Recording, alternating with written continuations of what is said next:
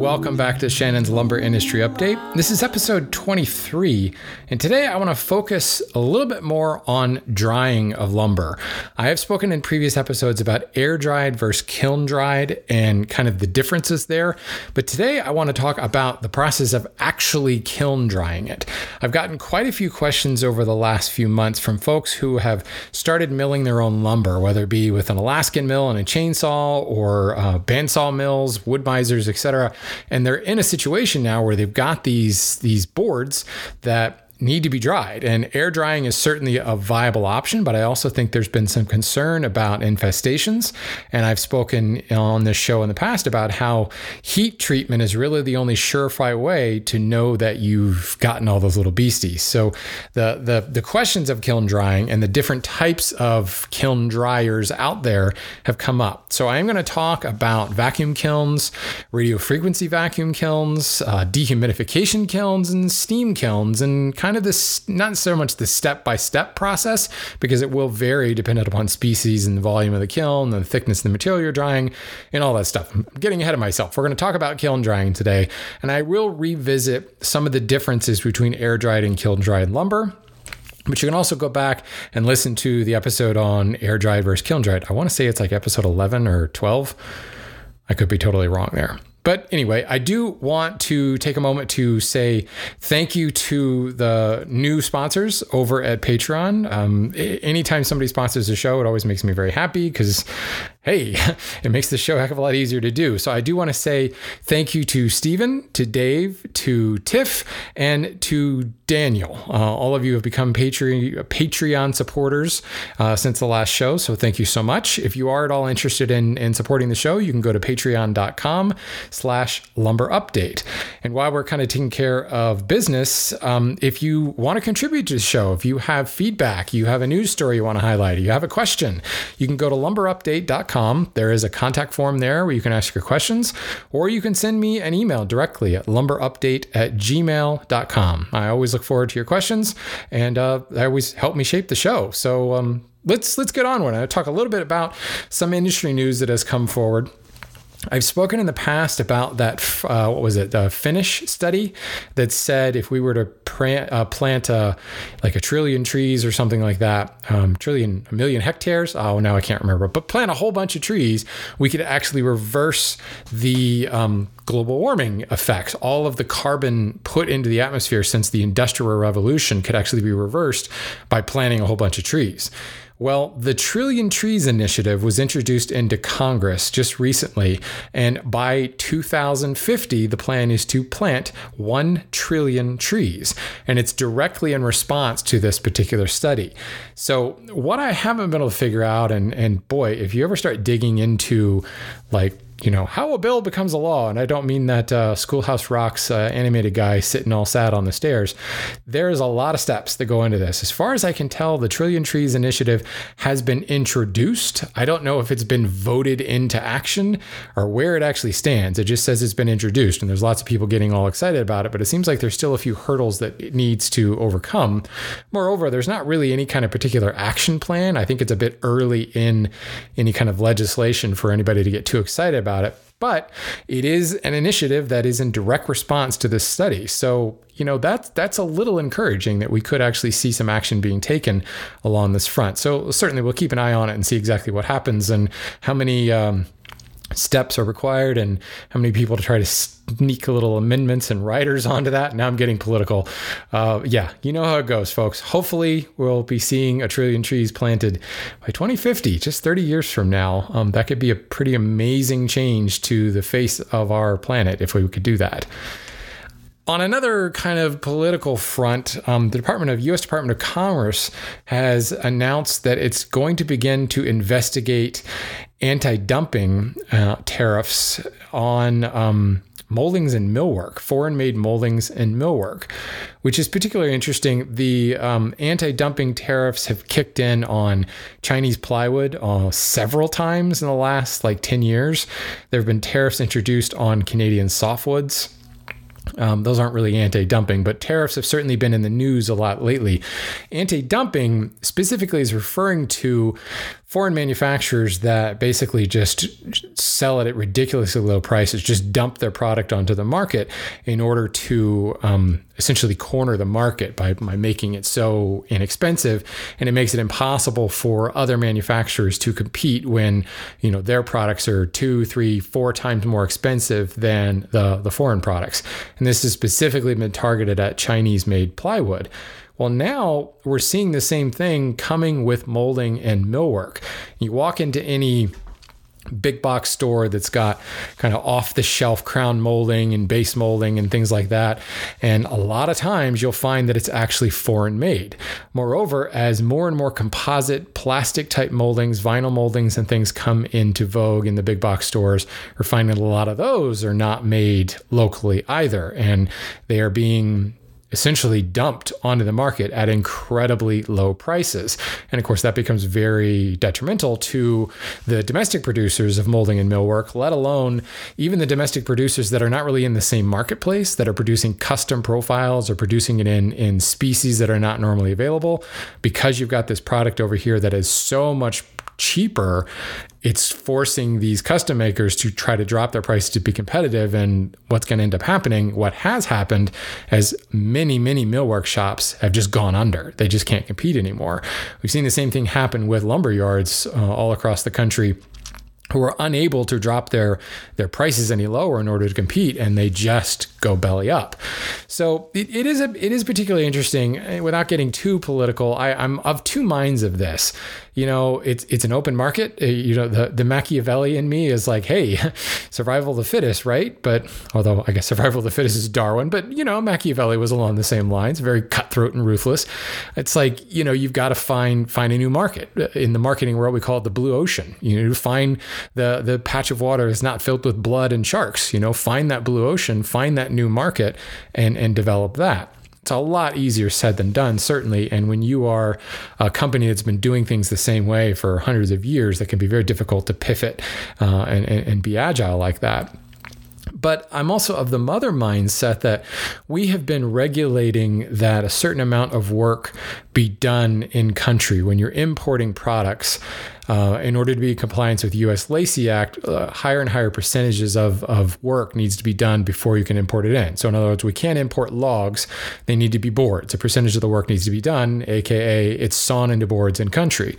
Or you buy that uh, little turning blank of cocobolo, and you find that there's a tenon cut on the end of it, and that tenon is that additional work that needs to be done in country so it can be imported legally. We're requiring this, but now we're also coming around in commerce to saying, well, okay, well, now they're doing the work over there and they're selling it for ridiculously low prices. And we don't want that. You know, we want more US manufacturers to make this stuff. It kind of is talking out of both sides of your mouth and it gets to be really confusing.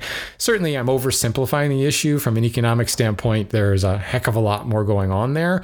But I just think it's it's not a black and white issue. And it's really difficult to come down and say, you know, yes, these tariffs are great because it's going to drive more business business to the domestic molding and millwork uh, manufacturers. And I work for a company that does a lot of moldings and millwork, from custom moldings down to, you, you forgive the expression, run of the mill moldings. But you know, there is a place in the market, I think, for some of that foreign made stuff.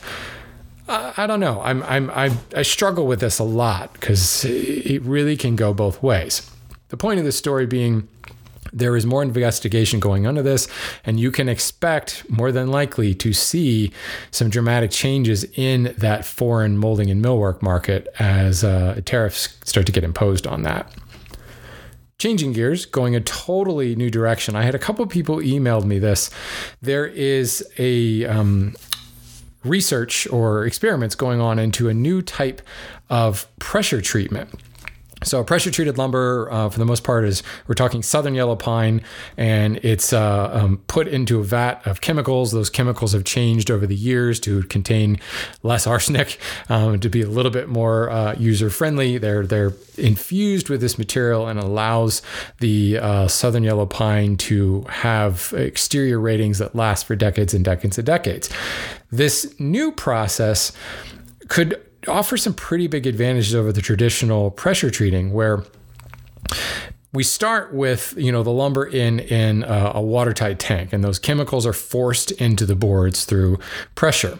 Well some guys at the georgia institute of technology have figured out a way to kind of do away with those chemicals and get a little bit more waterproof and thermally insulated product what they're calling it well the process is is not a new process it's called atomic layer deposition it's already used a lot in microelectronics for computers and cell phones but now they're looking to essentially um, well, metal plate the the fibers of the wood. Um, I'm trying to remember exactly what um, what materials they use. Uh, it's a this various metal oxides. Here we go: titanium oxide, aluminum oxide, and zinc oxide. And as the the lumber is put into the tank, the gaseous form of these metal oxides are pumped in there and they're you know infused via capillary action into the wood fibers. And then they deposit on there and essentially you know you take a a, a zinc plated screw at Home Depot. You know that's meant to be exterior related or exterior rated because it's zinc plated. Essentially the same thing's being done from the inside out on this lumber and it's uh, a, a very different process, a lot less toxic. Um, and certainly it's a proven process. As, as, I said, that's been used in microelectronics for a while. And now they're starting to uh, bring it across into the wood world. So, more importantly, what I find interesting is. Um, long-standing technique being applied across multiple platforms and multiple manufacturing practices. So it's not reinventing the wheel; it's just applying it somewhere else. But this could be particularly interesting. We're still very early on here, um, so who knows when we're actually going to see this applied across a greater scale? Um, and you know, certainly long-term testing still needs to be done. But it's kind of a cool new development. Science and wood coming together. I like it.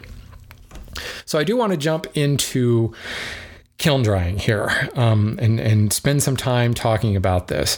As I said, this was uh, precipitated by several emails. Uh, I got an email from Jay who has uh, been air drying some lumber and he's starting to see the little sawdust piles from the bugs show up and kind of wondering well, I guess I'm going to have to kiln dry in order to uh, to deal with this.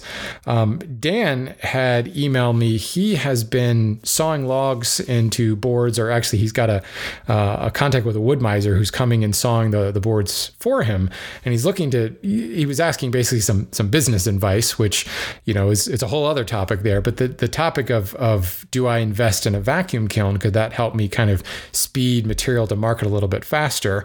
Um, I got another email from Jay was pretty much the same question. Um, I've got these slabs and now I've got to figure out what to do with them.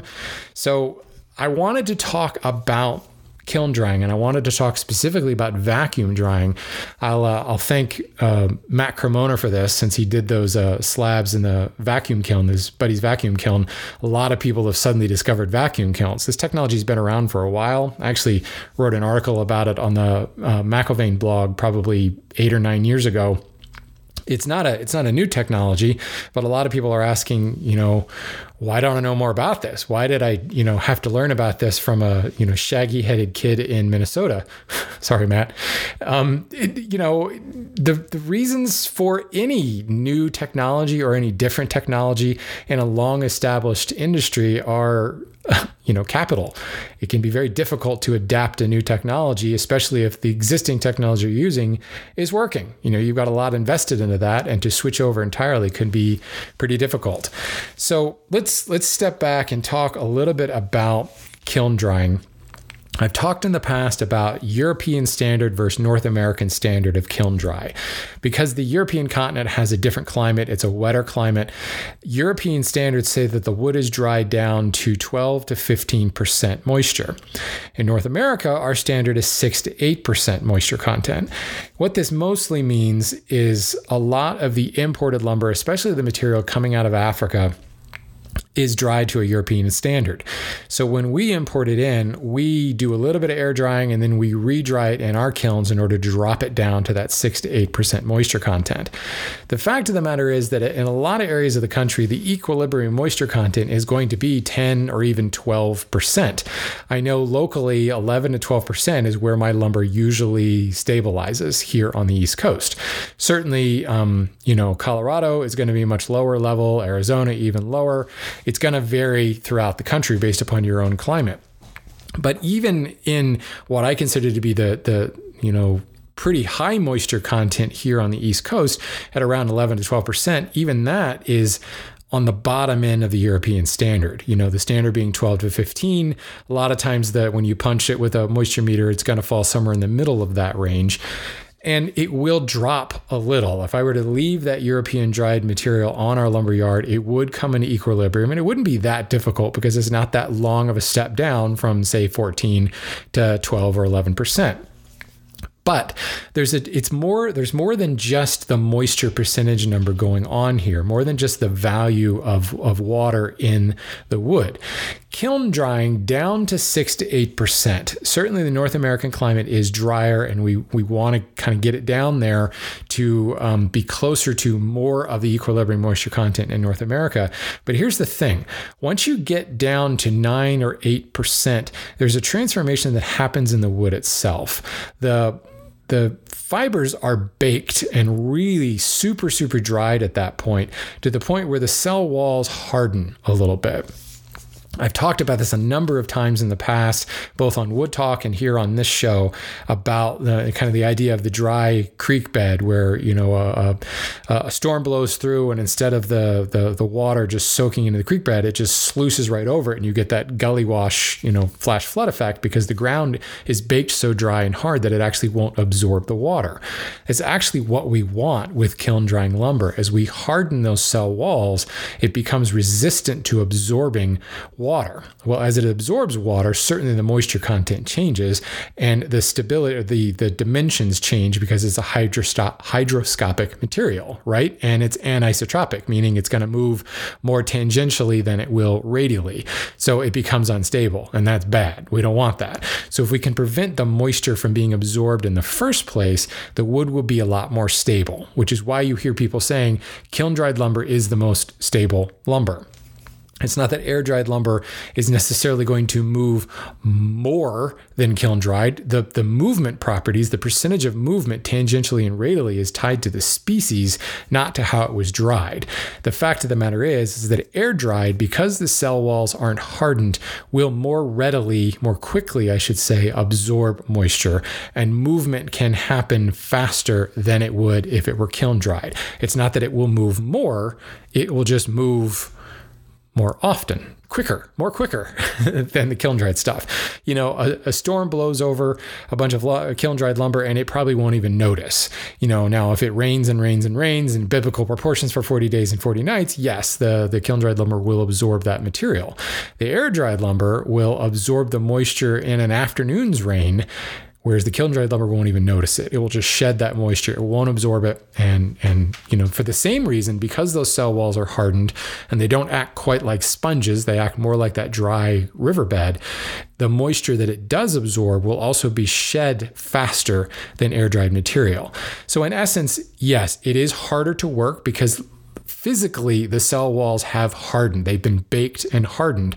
So it's going to be harder to plane. It's going to be harder to saw it than it will be air dried lumber that baking also kind of leaches out some of the color. So, in general, air dried lumber is more vibrant in color. Uh, it certainly has, uh, it's, it's more aromatic, and there's just more, that color is from the extractives and, and the sugars and all the stuff that's in the wood that really gets bleached and baked out um, when it's brought down to a lower kiln dry temperature. Now, this is very different than steaming. If you've heard of the process of steaming walnut, that is a very different process. That's not what I'm talking about here. Just look at, you know, if you have an air dried board, uh, poplar is a great example of this. Take an air dried piece of poplar and a kiln dried piece of poplar, and, you know, that poplar can have all kinds of greens and purples and grays in it. And then you kiln dry that same board and it's got that kind of green tan color to it. All those various colors are, are leached out of it through the baking process.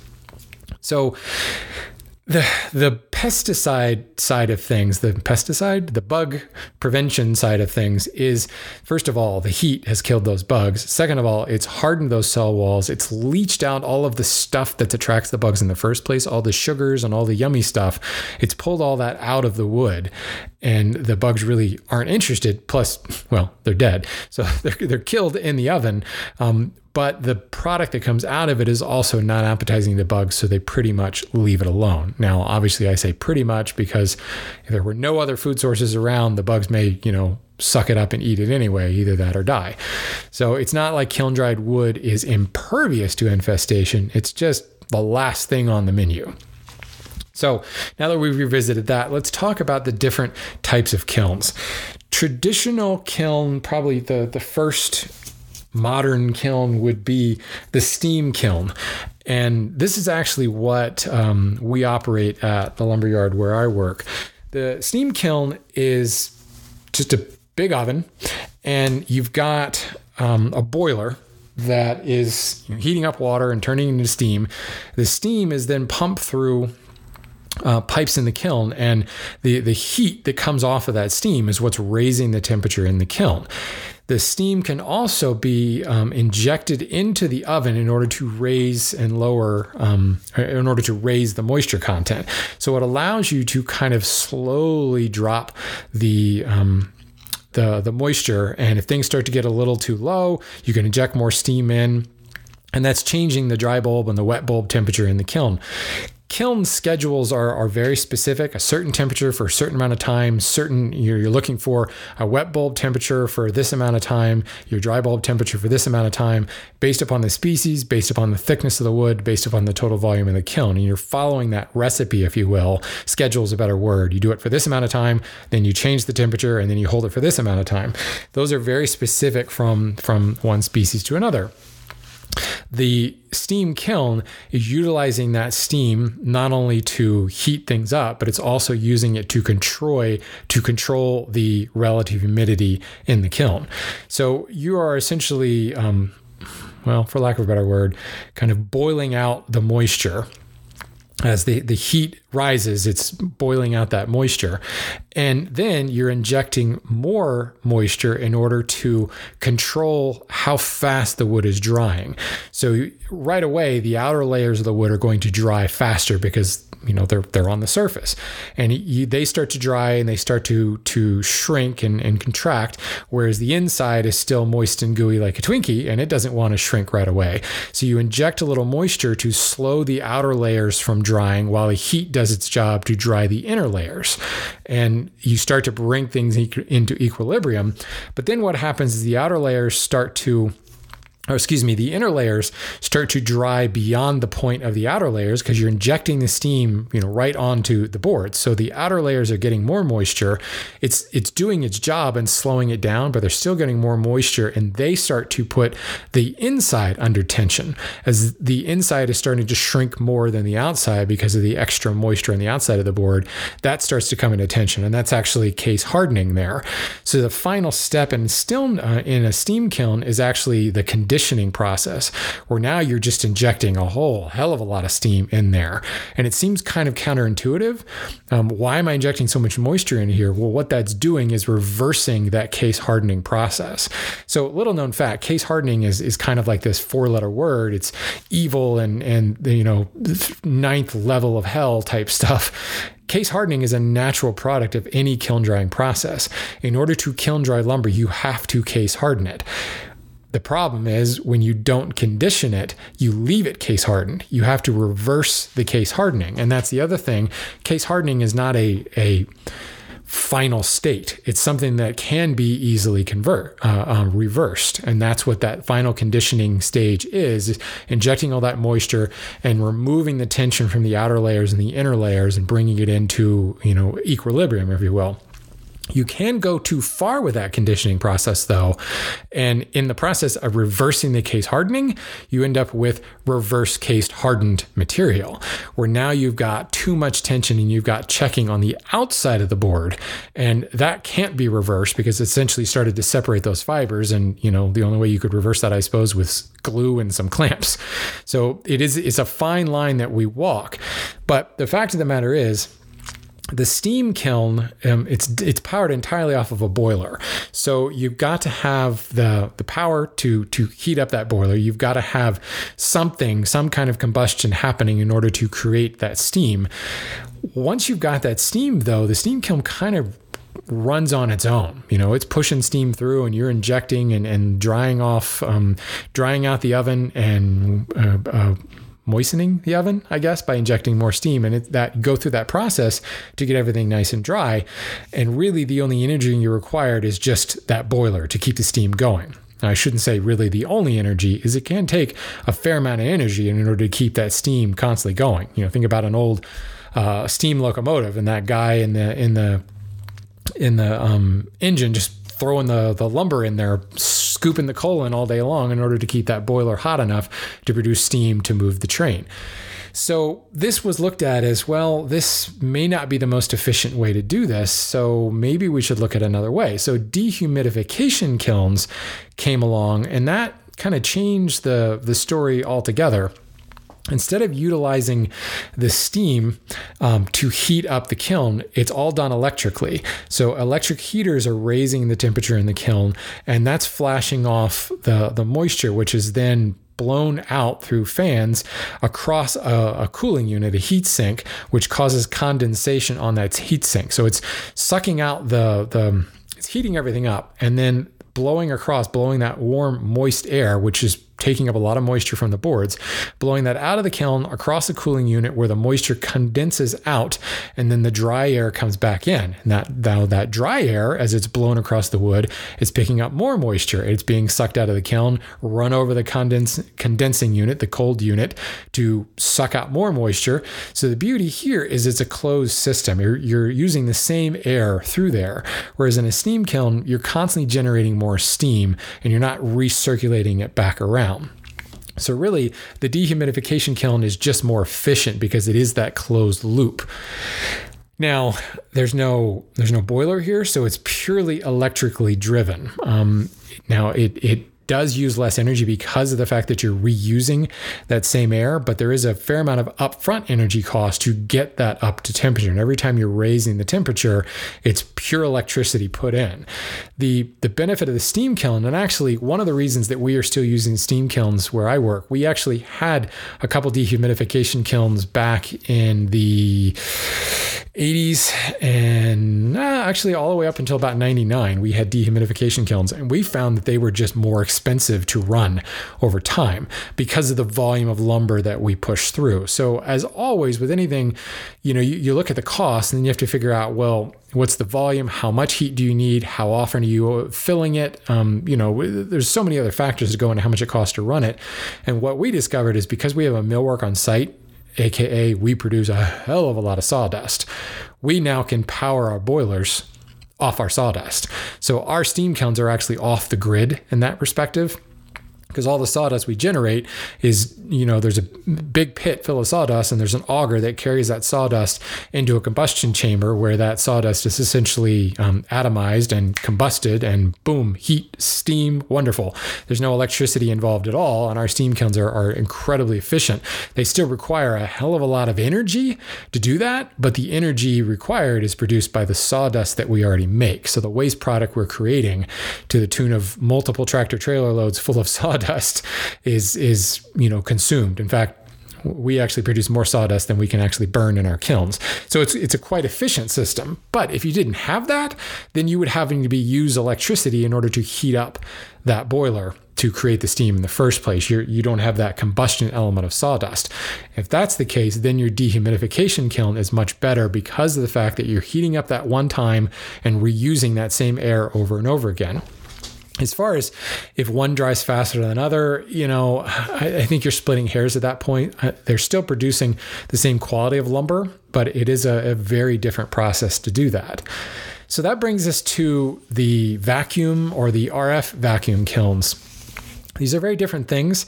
Um, I don't remember when they were first introduced on the scene, um, but it's been multiple decades, probably 30, almost 40 years actually, that they've been around. The problem, well, let's talk about the process first.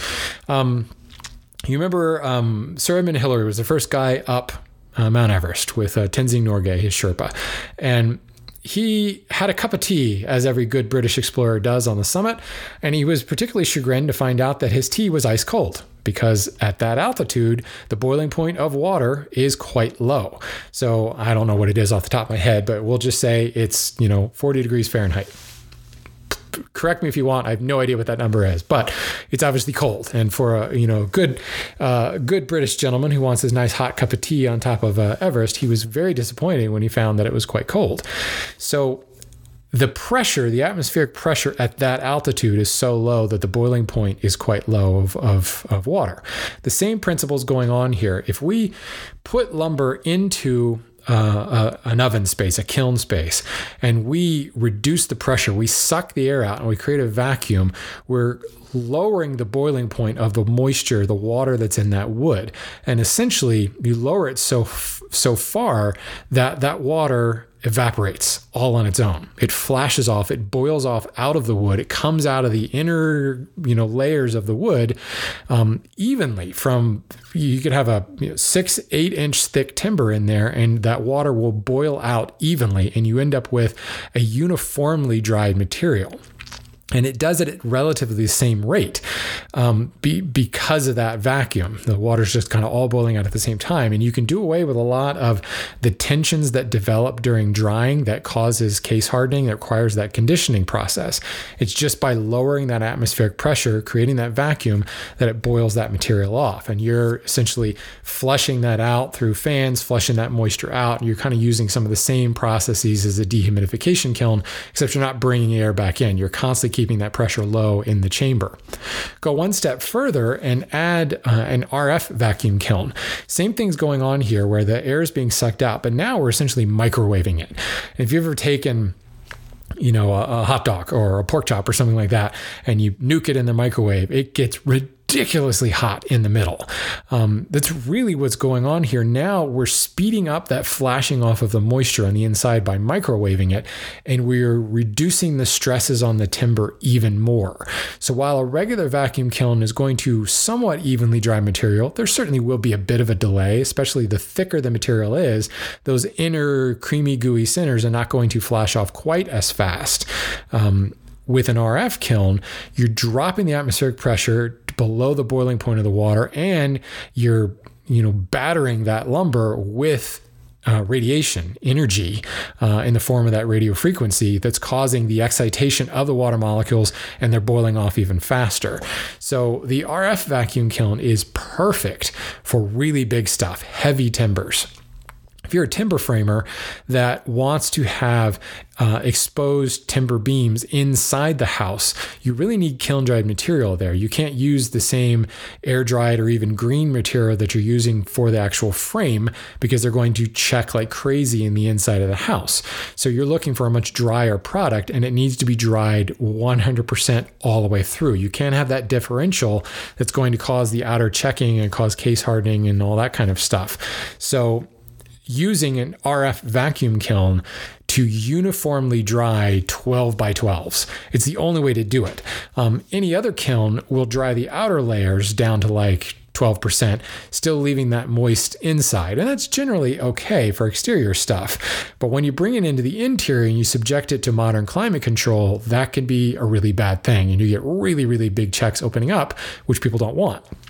So that RF vacuum kiln really specializes on those heavy timbers. Six inches thick, eight inches thick, 15 inches thick, that type of stuff does really well. The other advantage of the vacuum kiln is there is a platen that sits over top of all this. And as the air is sucked out, that platen comes down and acts like a clamp. And it can really hold those that, that wood stable. We do the same thing in our air drying yards and the steam kiln, the dehumidification kiln, just by stacking the lumber on top of one another, you're putting a huge amount of weight on the wood. And then a lot of times there'll be steel bands can be put into place in order to compress the lumber and to hold it nice and flat against the stickers. And that is not re, re it's not preventing the wood from moving, but it's restraining it from remove from moving out of control.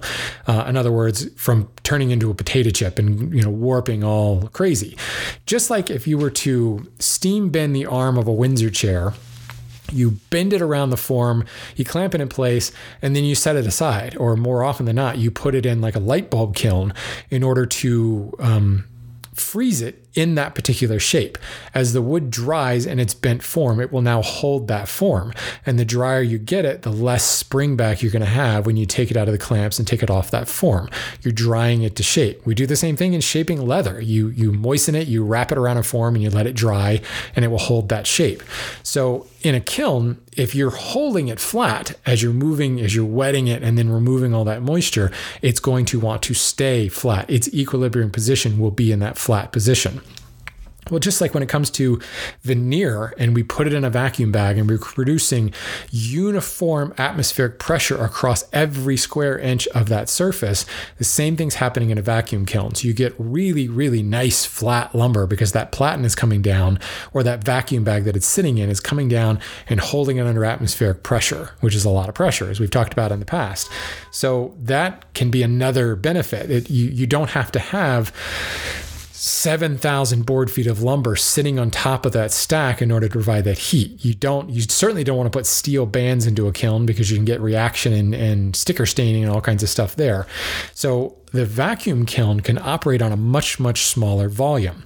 Moreover, you want a smaller volume because think about it a huge steam kiln like I have at my yard. We've got seven of them that are just enormous, you know, gymnasium size rooms.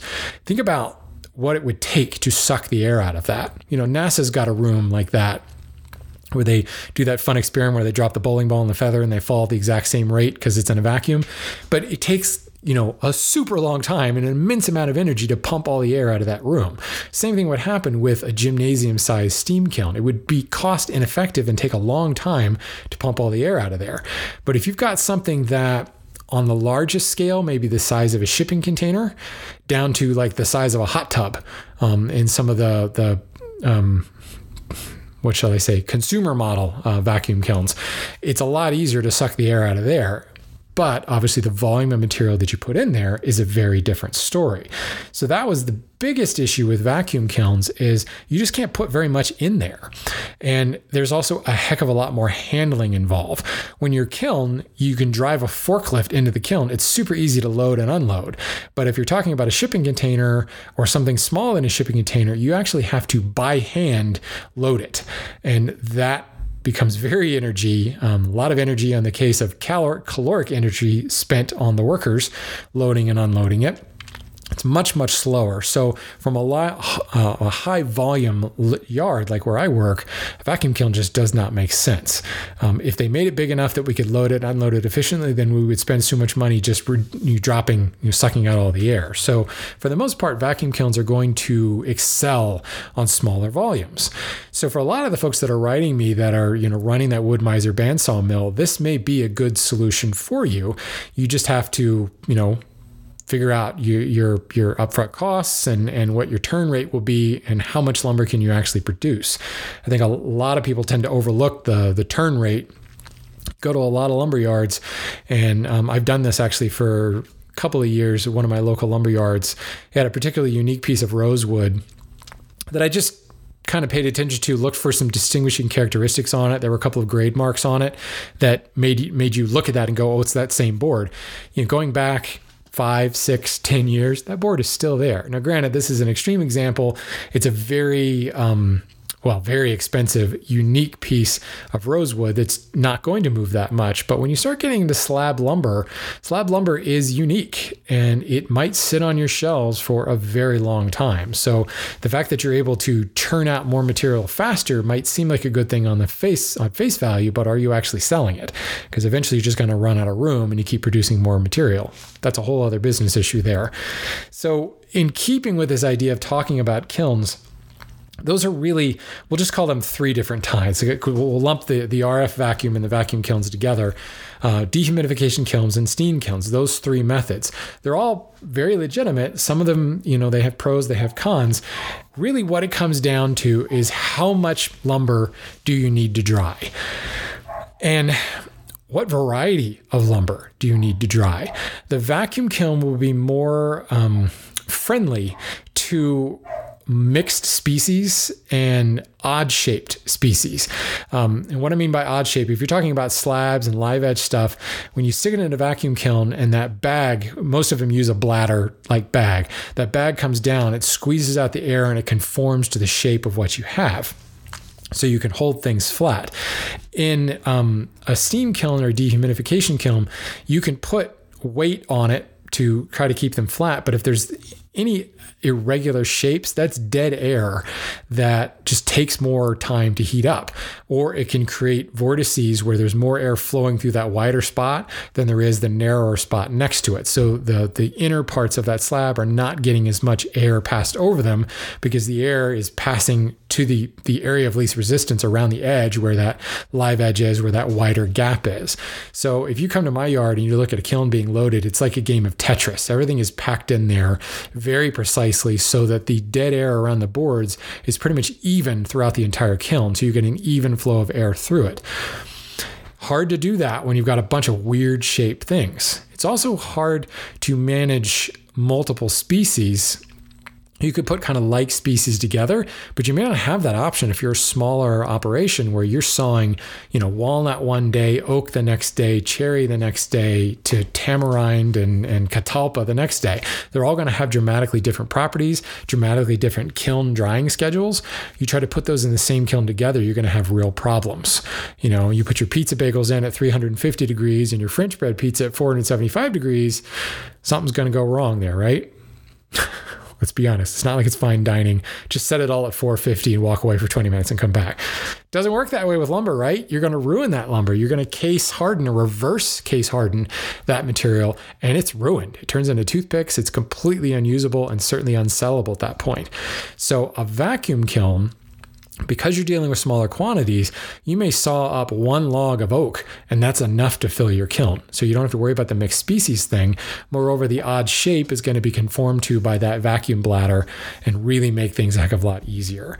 So the dehumidification kilns can be made in smaller sizes, and they become really energy efficient at that point because it's a much smaller space to heat up and it's reusing that air.